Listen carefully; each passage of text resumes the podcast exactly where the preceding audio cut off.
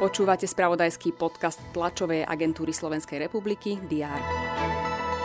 Nezaradení poslanci okolo Tomáša Tarabu chcú iniciovať mimoriadnu schôdzu Národnej rady k nárastu splátok hypoték. Za prvý mesiac od zníženia vekovej hranice pre vstup do polície eviduje ministerstvo vnútra celkovo 316 záujemcov mladších ako 21 rokov. Holandian Max Verstappen z týmu Red Bull zvíťazil na veľkej cene Belgicka.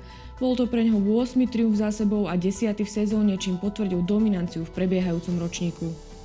Aj tieto správy priniesol víkend. Pred nami je nový týždeň. Poďme sa pozrieť, čo nás čaká v pondelok 31. júla.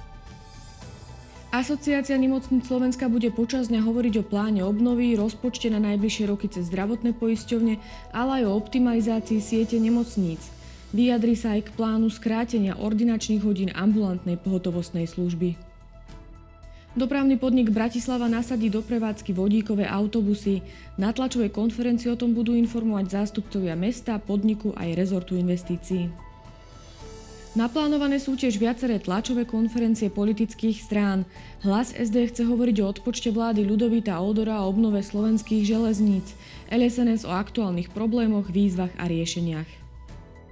Maďarská ministerka spravodlivosti Judith Vargová odstúpi z funkcie. Svetová zdravotnícká organizácia vydá novú správu o fajčení a užívaní tabaku. Na Novom Zélande vstúpi do platnosti zákaz predaja jednorazových vejpovacích zariadení. Pozrieme sa aj na majstrovstva sveta v ženskom futbale a tiež na svetový pohár v šachu a výsledky nášho reprezentanta Jerguša Pecháča.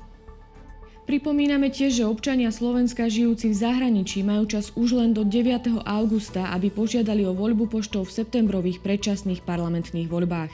Urobiť tak môžu listom alebo elektronicky. Počas dňa bude prevažne oblačno, na východe miestami prehánky alebo búrky. Teploty sa budú pohybovať od 22 až do 27 stupňov Celzia.